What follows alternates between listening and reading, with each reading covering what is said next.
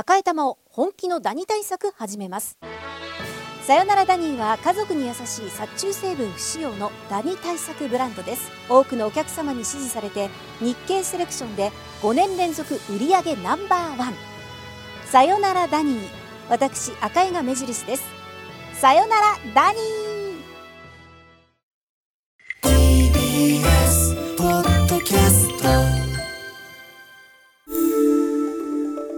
スクリーンレスメディアラボウィークリーリポート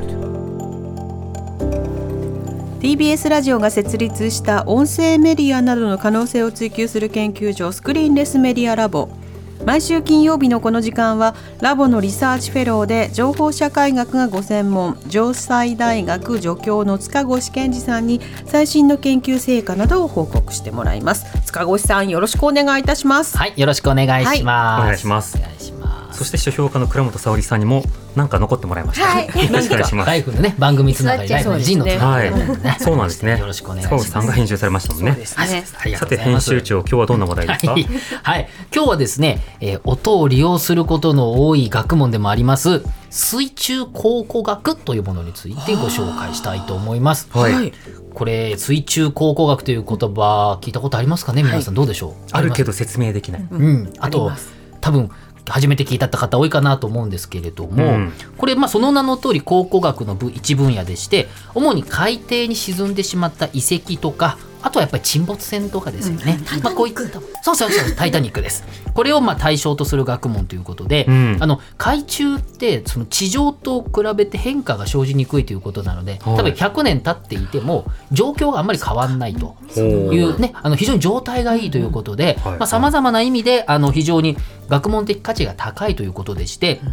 まあ、有名なのは今倉本さんおっしゃってもらったように「タイタニック」これ1985年発見ということなんですけれども、あの割と新しい分野でもちろん沈没船発見って昔からあったんですけど、まあ、20世紀半ばぐらいから、まあ、こういうことが、まあ、始め始められてですね、うん。えー2001年にユネスコがですね水中文化遺産保護条約というものが採択されたということで、はい。ユネスコでですねあの研究領域が拡大されまして例えば日本ではですねあの130年前に火山の噴火の影響で湖に沈んでしまった宿宿場町の海底調査というのが行われているということで。はこれもあのこれ10月にですねあのテレビ TBS のあのテレビの報道特集、うん。この番組で特集されてまして僕もたまたま見ててですね、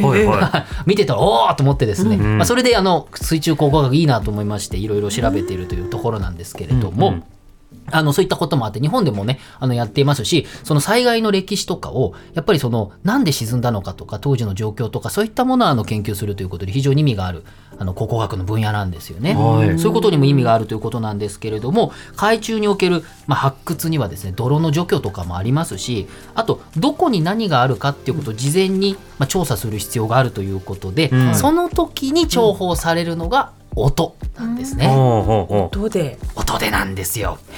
で例えばですね、まあ、器具紹介しますとやっぱりですねソナーなんですよね、んサウンドナビナビゲーションランジング、えーというものですけれども、あの基本的には漁業なんかにも使われているソナーですけれども、うんうん音波を使って水中を探索するということでお音を飛ばしてですねその跳ねっ返りの状況でえ空間を認識するということで、うんうん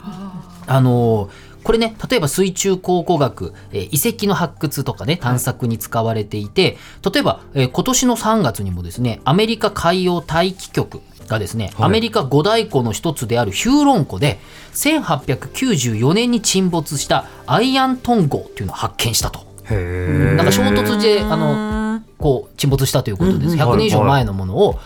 あの発見したということでして、でこういうのまあソナーが使われているんですね。でもう一つ、まあ、あの同じようなものであ音波を利用するっていうことでマルチビーム音響促進機っていう名前でですね複数の音波を流すことであの広範囲に海底の地形とかあと水深を測るということで水深測るということこれであの海上保安庁のホームページなんかにもそういうものがあの紹介されているんですけれども、まあ、古くは昭和10年ぐらいからですねあのこういったものが始まっているということで今たくさんの音波ビームのようにしてあうん。の流すということであのまあ、あのなんていうんですかねあの海底の地図みたいなのありますよね、はいはいどのくらいのこう水深がどのくらい実は深いとか、ああいうのもあの実はこういったものが使われていると。いうことで、まあ音が届きやすいね。遠くまで届くのかとかもいろいろ変わりそうだね。そうなんですよね、うん。なかなかすごいということで。あの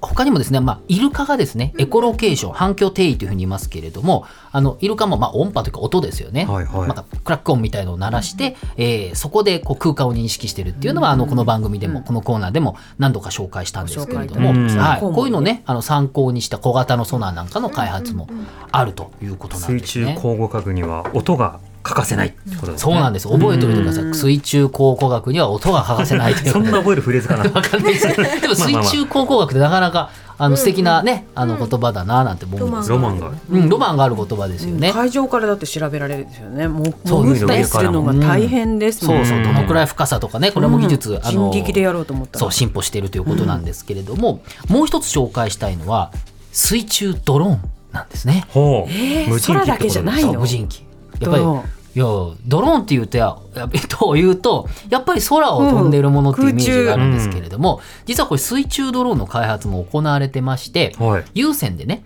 あの線がついていて遠隔操作するものもあったりするんですけどやっぱりこうなんていうんですかね線があるとなかなか動きづらいということもあって、限度がある。そうなんですよねエヴァン。ゲリオンみたいにねそう、エヴァンゲリオンの水中に置いてってそうそうそう、2号機がみたいなのありますけれども、あの、無線で自動航行するっていうものなんかいろいろあるんですけれども、水中の探索でもドローンが使われるとうんいうことで、あの、水中考古学的な目的だけじゃなくて、むしろですね、インフラとかですね、あおの、ーその海底ケーブルの保守点検とか、あの、そういったものに結構使われているということなんですね。でこれあの水中ドローンを使うときに大事なのがこれも実は、まあえー水中音響通信技術というもので、まあ、これ水中とか海中とか海中音響通信技術なんていうのも呼ばれたりするんですけれども、うんこれもやっぱりね音響あの音を使った通信技術なんですね。でこれ水中ドローンに代表されるようなですね海洋分野でもいわゆる IoT 製品がまあ、あの普及するっていうことで通信が必要になってくるんですけど、うん。手段3つあって手段が3つあって1つはまあさっき言ったような有線ですよね、まあ、はい。昔ながらの線をつないでやりましょう、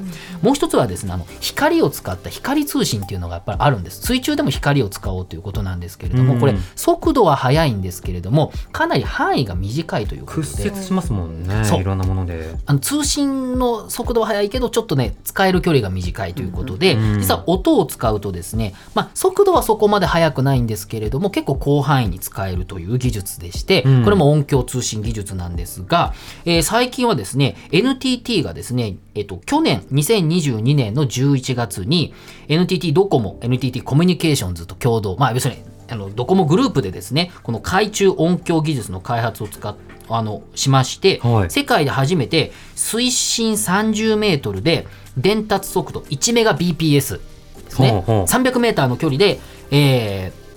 水深30メーターでも1メガ BPS 使えるとスピードが出るということでこれはね、従来の10倍以上のスピードということなんですね。はいはい。まあ、コンピューター詳しい方は1メガ BPS と言いますと、まあ、全く今に20年ぐらい前のまあちょっと遅めのというか ADSL うんあーそう言われるとわかる。のそんな遅いちょっとゆっくりめの ADSL ですよね。昔のネットね画像もサクサクみたいなそうですね。今も 通信制限が起きると 128kbps とかですけれども、まあはい1メガ bps ということで、まあ、まあ、それでも早いということで、まあ、NTT がこの分野では、あの、少なくともその去年の、えっと発表の時には世界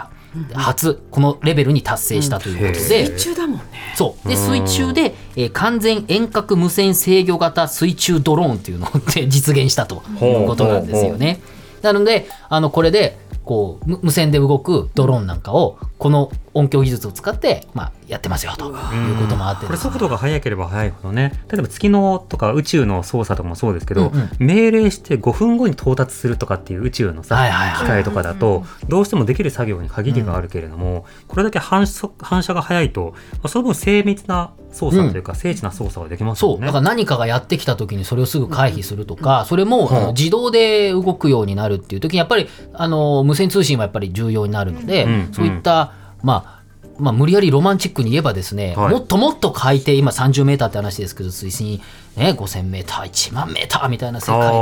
で、ね、海底2万マイルまで。そう、いや、まあ、2万マイルですよ、大きい。イカが出てくるとかね。なんかわかんないけど。それでもグッと。逃何げて逃げてくれるやつにやっぱ音を使うっていうのが必要ですかだからそうしたら小説とかでもねあのそういうのが出てくるますよね。共通信技術を使う小説も出てくるかもしれませんとん。いうことなんですけれどもやっぱりねあの音の力あそういう意味では非常に、うん、水中だと音ってえっていう感じがしますけれども、はい。実は重宝されているということで、へね、ーこれやっぱ縁の下の力持ちということなんですようんね。うん。これここまで分かってくるとあとはどうやって実用化するかとか、うん。あと今後ほら例えばあの会場で風車とかを押すとあ作るときにやっぱりそのいかに自動的にメンテナンスするかとかも問われてくるじゃないですか。そうなるとこういった、まあ、海中ドローンが、うん。まあ、自動的に保守点検自動的にメンテナンスとか。そうですよ人潜んなくてよくなる。うん、そう、あって今ね、ことにドライバーさん、あの、その。はい。ダイビングダイバー。ダイバーの方が結構高齢化していてーなかなかそれが